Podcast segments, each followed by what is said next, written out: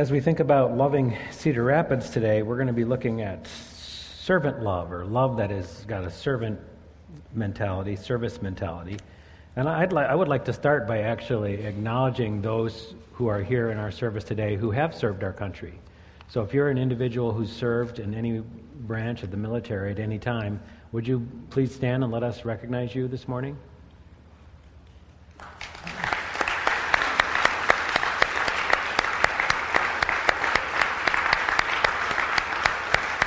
Thank you.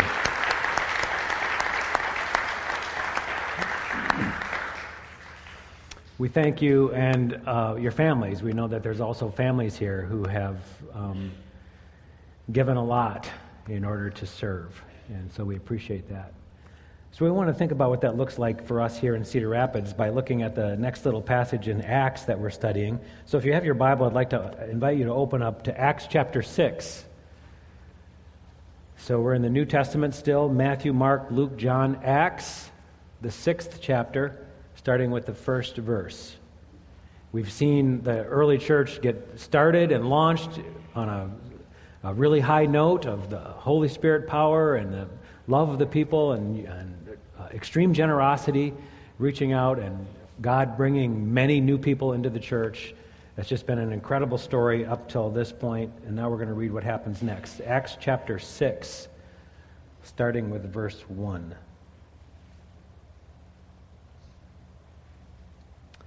In those days, when the number of disciples was increasing, the Hellenistic Jews among them complained against the Hebraic Jews because their widows were being overlooked in the daily distribution of food. So the twelve gathered all the disciples together and said, It would not be right for us to neglect the ministry of the Word of God in order to wait on tables. Brothers and sisters, choose seven men from among you who are known to be full of the Spirit and wisdom. We will turn this responsibility over to them and will give our attention to prayer and the ministry of the Word. This proposal pleased the whole group. And they chose Stephen, a man full of faith and the Holy Spirit, also Philip, Prochorus, Nicanor, Timon, Parmenius, and Nicholas from Antioch, a convert to Judaism. They presented these men to the apostles, who prayed and laid hands on them. So the word of God spread, and the number of disciples in Jerusalem increased rapidly, and a large number of priests became obedient to the faith. This is God's word, and it's true and we can rely on it. I have a recurring dream that often comes on Saturday night and Sunday morning. And the dream is this I'm back in high school, standing in front of my locker. And the sermon that I'm going to preach on Sunday is inside the locker, and I can't remember the combination. That's not the dream I had last night, however. Last night I had a dream, and there were only nine people here in the service today. And five of them were my family, and one of them was a heckler. and I knew exactly what I wanted to say, but I just couldn't get it out. And I felt like a total failure. And actually, these nine people were all sitting on chairs against the back wall. The rest of the room was empty. So I'm just so glad that you're all here today. and I hope that this uh, message is not a failure. What do you think of failure? Some of you know, like, I always like to do home improvements, and I've always been interested in no project is too big, so I'll try anything. I redid our kitchen a few years ago, stripped it all the way back to the walls, and I told Mary I could do it in three weeks. We did dishes in the bathtub for 10 weeks. So I failed in my estimate on the time frame, and I, uh, that's often the case. My first major renovation was to add a bathroom in my first house. And this was before the day of YouTube, when you could, like, you know, get a demonstration video of everything. At some point, I was rushing to complete this project because it too took three times longer than I estimated that it would take. And I put a nail through the wall, and water started squirting out of the hole. So I had to call a friend who is a handyman, and as I'm making this phone call, I feel like a total failure. How could I have been so dumb to put a nail through a pipe? And so, with the classic kind of tail between my legs, I confessed my failure to my friend. And his comment was this You're a preacher. What makes you think you would know how to do that? You wouldn't ask me to preach, would you? Later, when he came over and was fixing my pipe, he said that he learned everything that he knew by making mistakes, which was probably an exaggeration to make me feel good, but it did get me thinking about my attitude about failure. What do I really think about failure? I don't like to fail. And I don't like anyone to know when I failed. I don't like to admit it. What's your attitude about failure? I'm guessing that most of us here are failure adverse. We don't like it. We don't want to admit it. We don't want anyone to find out about it when we've failed. And this is what I want to talk to you about today. And so I thought I should maybe try to soften everybody up a little bit to the idea of failure and so I was going to show some video clips of failures. And there's actually a particular category of failures I was interested in epic failures. Anybody ever Google that? And as I was watching these videos, they all seemed so mean spirited, I decided not to show them because almost every one of these videos was about somebody getting hurt, and then everybody would laugh at them. I didn't think that that would necessarily soften you all up to think about your own failures. But based on the reaction I got to last week's video clip, I found a solution. The solution is to watch pet failures. So I've got a little clip here for you, and it's a clip of failure to fetch. Okay, and I want you to watch this right now.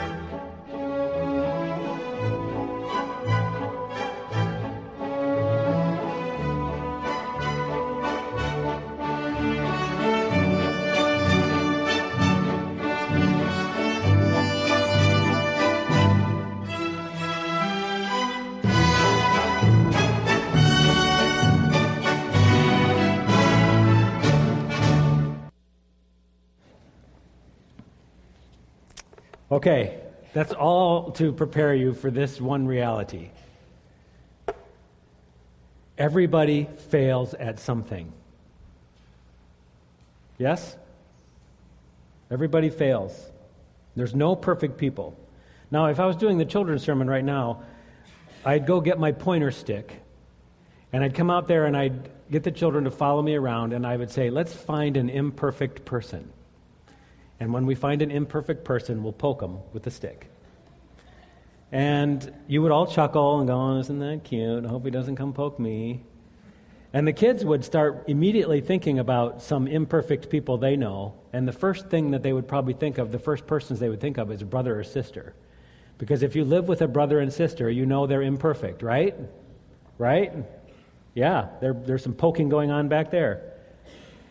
And the next thing they would think about is I know some other imperfect people. Mom's imperfect. And then they would start to think about dad, and they go, Dad's really imperfect, right? Because if you live with people, you know they're imperfect, right? Okay, everybody's hugging the people they're sitting next to. That's good. With very little prompting, I could get the kids to start to realize that, well, we're all in the same boat. Everybody here in the room is imperfect. And for the sake of the kids, if I asked you all to, you know, raise your hand if you're imperfect, the kids would be watching you, and what would you all do? You'd all raise your hands. You'd all go, yep, we're imperfect. It's us. We know that everyone fails at something. Which leads me to the next truth, which is this every Christian fails at something. No perfect Christians. My hunch is that by just changing that one thing, it changed your reaction a little bit. Because we start to go, yeah, but aren't Christians supposed to be better people? Aren't Christians supposed to be at least trying to be perfect? Isn't that what it means to be a Christian? So if I say every Christian fails at something, you say, yeah, but they should be perfect. One of the games that Mary plays with our dogs is to toss treats out the kitchen window to the dogs who are waiting in the backyard. And at my house, that's about 20 feet from the kitchen window down to the patio. And it is something awesome about seeing a treat tossed that far and seeing the dog catch it. And when they do, we like go, yeah, we got the like most talented dogs in the universe. Look at them do that. It's amazing. And what happens when they miss it? Well, when they miss it, we cheer too because there's something cute about watching a dog kind of sniff around in the dirt looking for treats. And then they usually find it. And, you know, we don't actually expect them to be perfect every time because they're dogs, right? So they mess up and we think it's cute. And what we do when they mess up is we yell at them from the window with another treat to get them to lift their head up out of the dirt and look up and see that there's another treat coming. And they get another shot at it. They get to try and catch it again.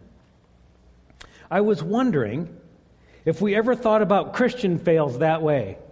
What if we thought about a time a brother and sister in Christ failed and we thought, oh, isn't that cute? They deserve a treat for that. Brother Bob is mean spirited. Brother Bob is greedy. Brother Bob is an, an addict. Brother Bob is a liar or a bigot or he's a failure. Isn't that cute? Well, that might be taking it a little bit too far, right? We don't want to call our failures cute. But what if we looked at the failure of Brother Bob or Brother Jeff or Sister Sally and we said, you know what? They're just human. They're just Christians. Maybe they should get another chance. Maybe we should get them to lift their head up and look up and see that they get another chance. Which brings me to a third truth. Every church fails at something. There are no perfect churches, which follows because churches are made up of people, and there's no perfect people, and they're made up of Christians, and there's no perfect Christians. Which brings me to Acts chapter 6, actually. The early church, which started out with such promise and such energy, Holy Spirit power and boldness of love and radical transformation of the people, has a failure. Acts 6, verse 1. In those days, when the number of disciples was increasing, the Hellenistic Jews among them complained against the Hebraic Jews because their widows were being overlooked in the daily distribution of food. The success of the church, actually, at loving God and loving each other, led to this failure. They had grown to the point where some people were being overlooked. They were feeling slighted. They, weren't, they were getting left out, and they complained about it. They didn't like that. They didn't think it was fair. They didn't think it was right. They thought it was a fail. They failed to love me the way I should have been loved. The success in loving created pressure for them to keep loving really well, to keep serving really well, to keep being the church really well. And some people in the community fell through the cracks. They didn't feel like they were being loved and cared for and served. Now remember, the early church we saw the last couple weeks was radically generous. They were so generous. And their generosity meant that the poorest among them were taken care of really well. And in this case, some of the poorest of the poor would have been the widows. They've been left out with no livelihood, no family to support them. So they would be given money and food. They would have been supported. At first, all the converts to Christianity would have been Jews, and that was probably still largely the case here, though we have an account of a few kind of converts to Judaism. We've read about that. But most of them were Jews, and they fell into two categories. The first category was the Jews who actually lived in Israel. They lived in this area, and they would have been called the Hebraic Jews, probably the majority. And then there was a second group that lived outside of Israel. And they had come to Jerusalem on pilgrimage. They were there for whatever reason, but they didn't live there. These were called the Hellenistic Jews, or some call them the, the Grecian Jews. They largely were known because they spoke Greek instead of Aramaic. So there's these two kind of groups. And the disagreement starts in the distribution to these two groups, so that the smaller group, the group that's foreigners, is feeling like they've been overlooked. And the accusation starts as just like we didn't get noticed, we didn't get our fair share, but it likely moved almost immediately into kind of a racial tension. We're being prejudiced against.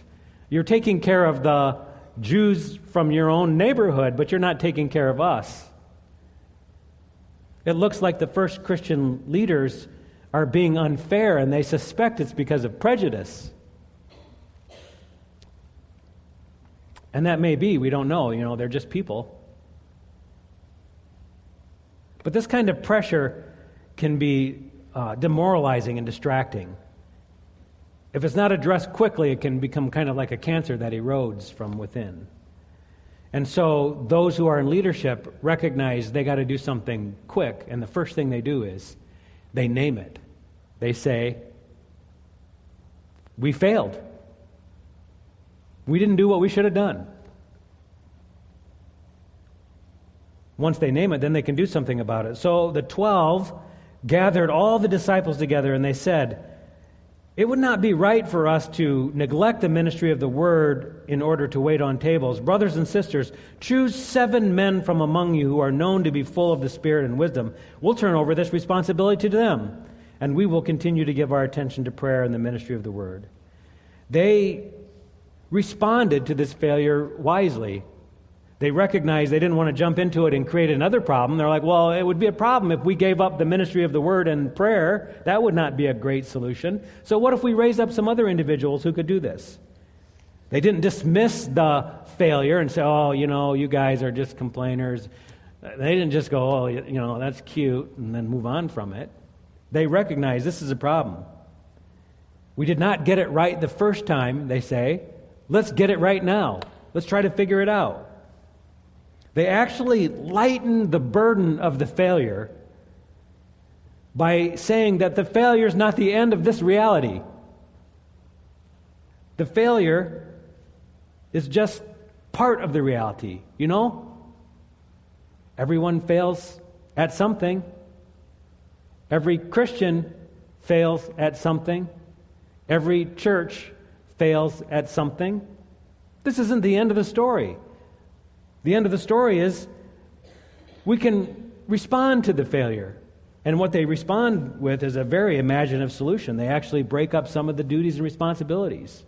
They get the gifted individuals, the best of the best, who are servants, people who like to serve, people who are called to serve, people who are wired with serving love. Let's get these people, and we'll have them serve. What a wise and imaginative solution they have to this. And they select people filled with the Holy Spirit and wisdom, people who are, I read in those words, spiritually minded and practically minded. They're men of God, but they are also men who love the people, and they ask them to serve. This proposal pleased the whole group. That tells me that they were, uh, you know, they did make a wise decision. And so they chose seven Stephen, Philip, Prochorus, Nicanor, Timon, Parmenius, and Nicholas. They presented these names to the apostles who prayed and laid their hands on them. These selected men were given a great responsibility because they had wisdom. They had wisdom to uh, respond to the need that was at hand. They also could identify new needs as they arise, and they could cope with changes and opportunities that came. They could address the next failure that was going to come. And they were prayed for, and they were empowered, they were set loose. They're authorized to serve those who need it, and then they're called and set aside to do that, and then they do it. They go serve. They love and they keep on loving. That's the last time this issue comes up in the church, in this passage. So the word, and here's the result of it. So the word of God spread. So there was no derailment, there was no like discontinuation of their ministry. It didn't come off the tracks, they didn't stop the progress. The word of God spread. The number of disciples in Jerusalem increased rapidly and even a number of priests became obedient to the faith. They recognize that if they did not get it right the first time, well, then they got another chance to get it right. They're going to go do it again. This seems like such a great model for how we could love Cedar Rapids. Because, you know, we live in a world where things are constantly changing, and the needs are always complex and nuanced. We don't know exactly always what to do. But what if we had individuals who were charged with the responsibility of saying, hey, let's go figure out how to love Cedar Rapids, and then we'll fix what's broken. And if we don't get it right the first time, well, then we'll try again.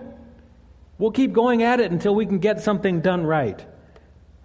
When we keep failure in proper perspective, it, it gives us the power to actually continue on, to persevere, to not give up, to not lose heart.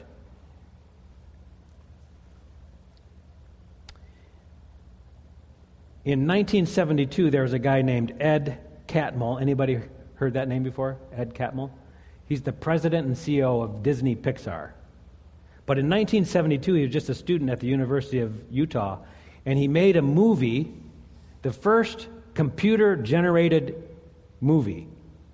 And it was titled A Computer Animated Hand. That was the name of the movie. And it was a movie of a computer animated hand. It was one minute long. It took him something like 30,000 hours to create a one minute animated movie of a hand moving. It's out there on YouTube if you want to go look at it. It's not very compelling viewing, but it's out there. You can see it. To make this movie, he tells us, required thousands of failures. And the fruit of this movie was another first a full length feature computer generated movie. You know what that movie was? Toy Story.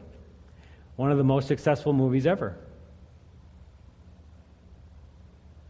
Ed Catmull built Pixar, a successful film studio, because of a computer generated hand, because of a one minute movie. That's why he built Pixar.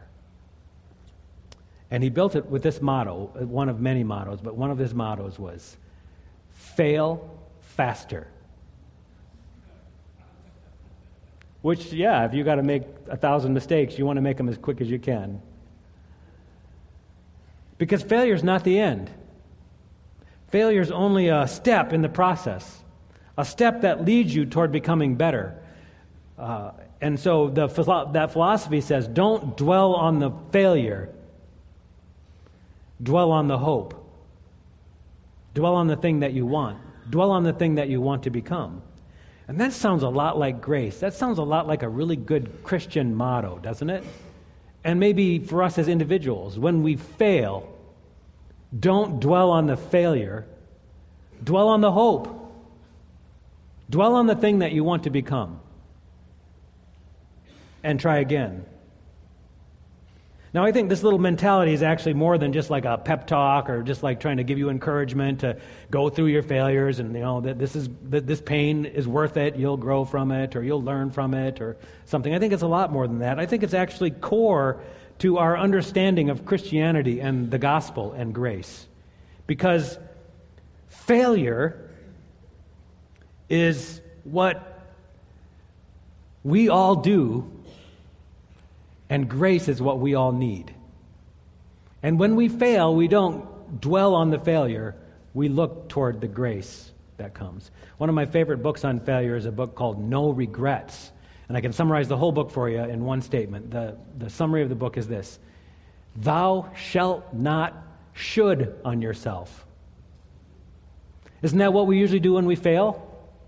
Oh, I should have done better. Oh, I should I should never do that again oh, I should, and we should on it. And a corollary to that is we should, thou shalt not should on anybody else either. And this is the picture of what grace really is about, isn't it? Grace says, I'm not going to look at the failure. I'm going to look at the hope that I have that God is going to make me into something better. That God's good work is not going to be frustrated by my failures, even a thousand failures. God's grace is big enough to cover me. This is what the book of Acts tells us. It tells us about a movement that actually appears at first glance to be a failure. You look at what happened, and the leader who is in charge of this movement never writes a book, never travels very far from home. He invests in only a handful of followers, and they don't seem all that sharp. He never holds public office. He never leads a revolt. He never amasses personal wealth. In fact, the leader of the movement is killed as a young man. And then his followers scatter, they run away and hide. It looks like a failure. Jesus did not successfully fulfill the expectations of most of the people who watched him. Instead, he dies on a cross at the age of 33, a death that is both gruesome and shameful. And what comes from this failure?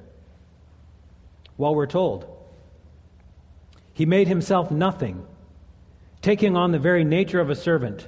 Being made in human likeness and being found in appearance as man, he humbled himself and became obedient to death, even death on a cross. Therefore, God exalted him to the highest place, gave him the name that is above every name, that at the name of Jesus every knee should bow in heaven and on earth, and every tongue should confess that Jesus Christ is Lord. This is what comes from that failure.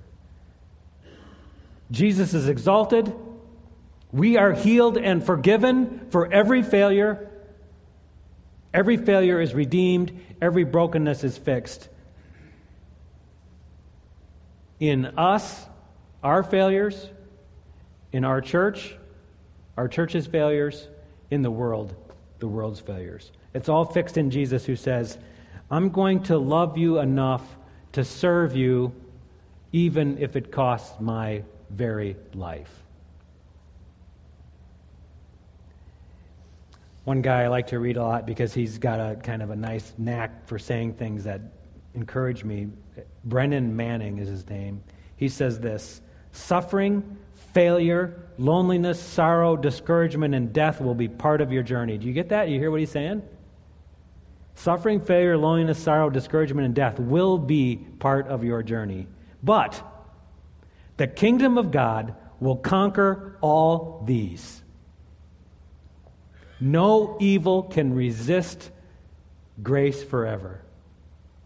Which sounds a lot like something that Sam said to Frodo in The Lord of the Rings. He said, All sad stories come untrue. All failures, could we say it this way? All failures get unmade. So when we fail, do we stare at the failure and should on ourselves or do we look to the thing that God wants to accomplish and hope that He will do it? My hope for us today is that we're going to completely rethink failure so that will lighten the load of failure and allow us to love wisely, love with imagination, and love with persistently. Love ourselves and love Cedar Rapids. Let's pray. Dear God, thank you for this day and for this opportunity to gather and worship and for your word and for your spirit who is here to apply your word to our lives. Uh, guide us in this, and we will thank you in Jesus' name. Amen.